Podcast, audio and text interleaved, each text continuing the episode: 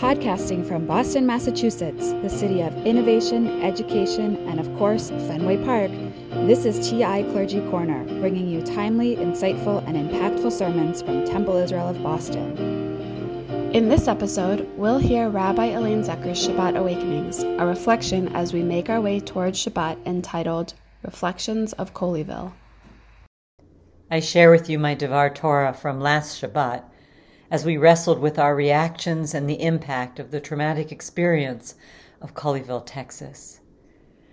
When we look back at this time, and we surely will, how will we convey our experiences?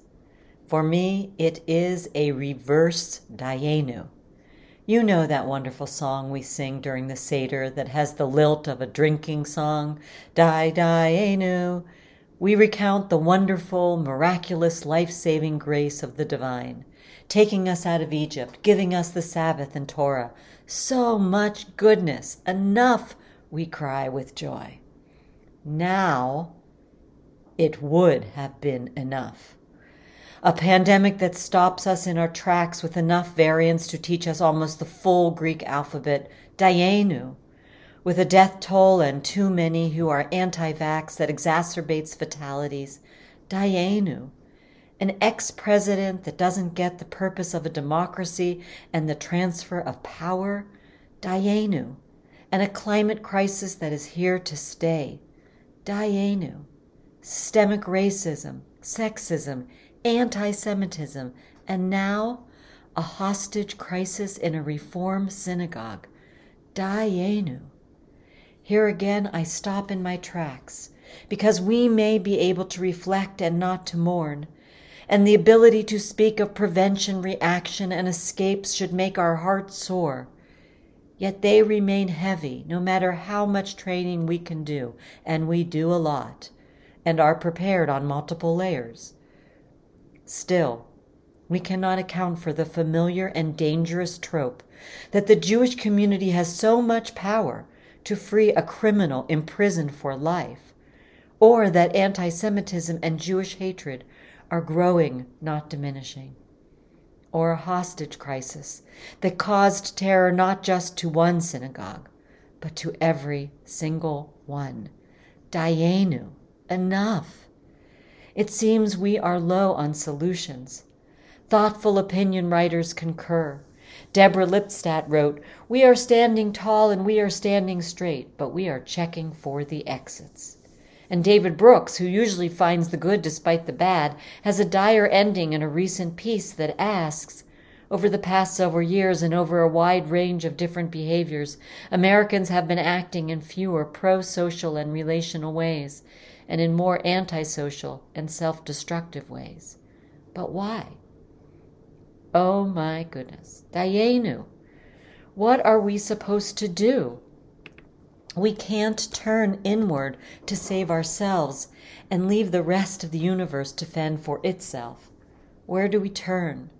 We in this community, in this synagogue, this sacred space of our sanctuary, online and on site, where is the comfort in a very uncomfortable time? First, perhaps, take a deep, cleansing breath.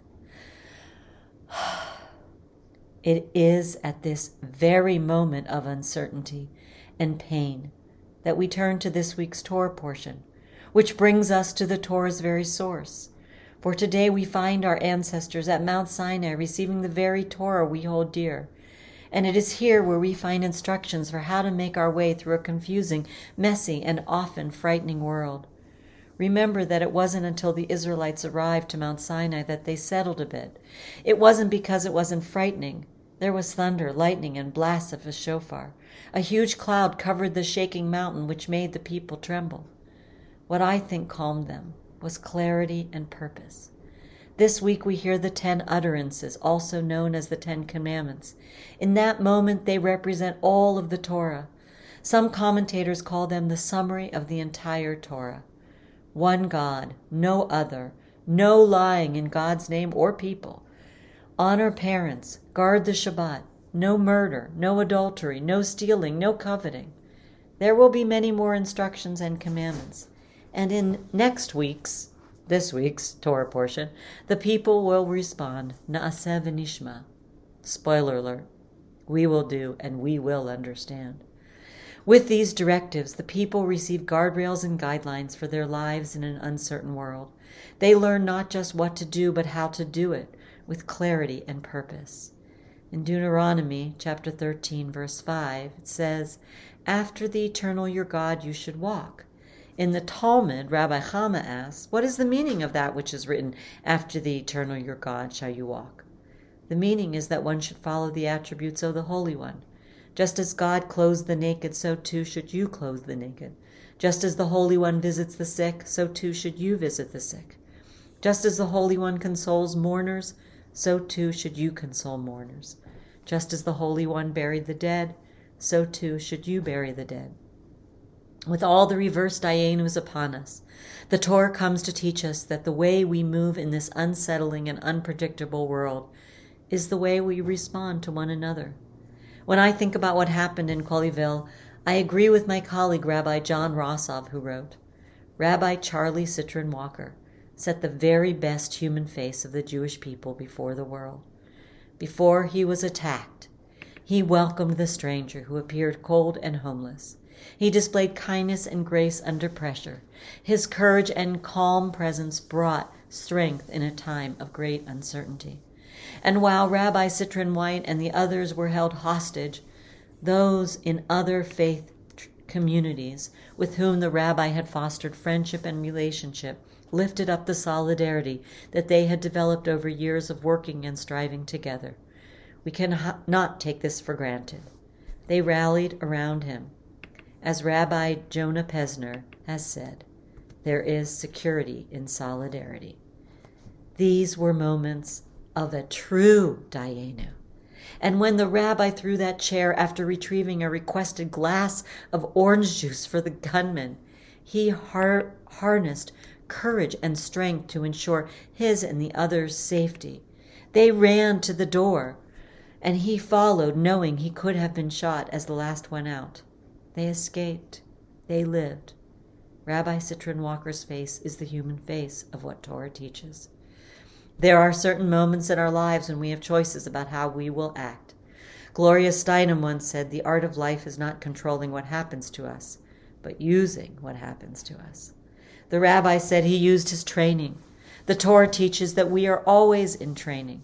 Those rules at Sinai instruct us to do what is right and just, mixed with compassion and courage.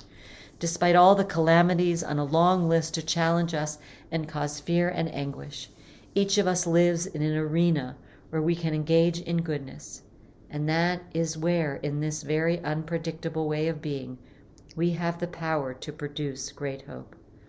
The Torah is our blueprint to smooth the rough edges of reality, to lead us to compassion and courage. And that, along with the approach of the holidays of Purim and then Passover, is a cause to say with hope and joy in these times of struggle, Dayenu. This has been a Temple Israel of Boston production. Join us next time for another episode of TI Clergy Corner.